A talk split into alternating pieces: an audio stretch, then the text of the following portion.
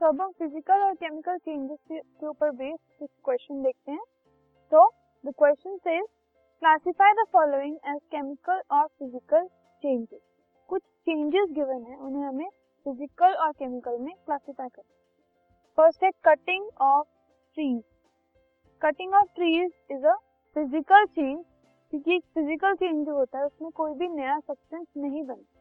तो cutting of trees में, अगर हम ट्रीज को कट कर रहे हैं तो उसमें कुछ नई चीज़ तो नहीं बन रही तो इसलिए it is a physical change next है melting of butter in a pan it is also physical change क्योंकि अगर हम बटर को मेल्ट कर रहे हैं तो वो बटर ही है अल्टीमेटली कोई नया सब्सटेंस तो नहीं बन रहा, इसीलिए it is a physical change rusting of एल्मीरा is a chemical change क्योंकि उसके ऊपर कोटिंग आ जाती है एक ऑक्साइड लेयर की. तो वो नया ऑक्साइड सब्सटेंस जो बनता है, उसकी वजह से rusting is a chemical change boiling of water from to form steam तो ये भी फ़िज़िकल चेंज है क्योंकि वो वाटर वेपर से कन्वर्ट हो रहा है.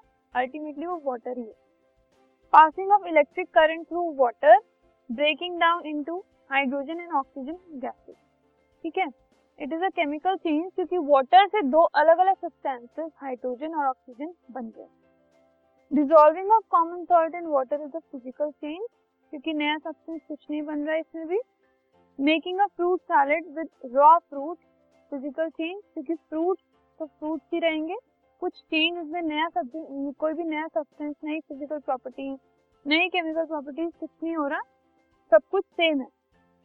Burning of paper and wood is a chemical change क्योंकि वो सूट प्रोड्यूस करते हैं, ठीक है? तो उसकी वजह से एशेस प्रोड्यूस होती हैं। उनके लिए वो नए सब्सटेंसेस होते हैं, उनकी नई प्रॉपर्टीज़ होती हैं। तो इसलिए बर्निंग ऑफ़ पेपर और वुड दोनों, ये chemical changes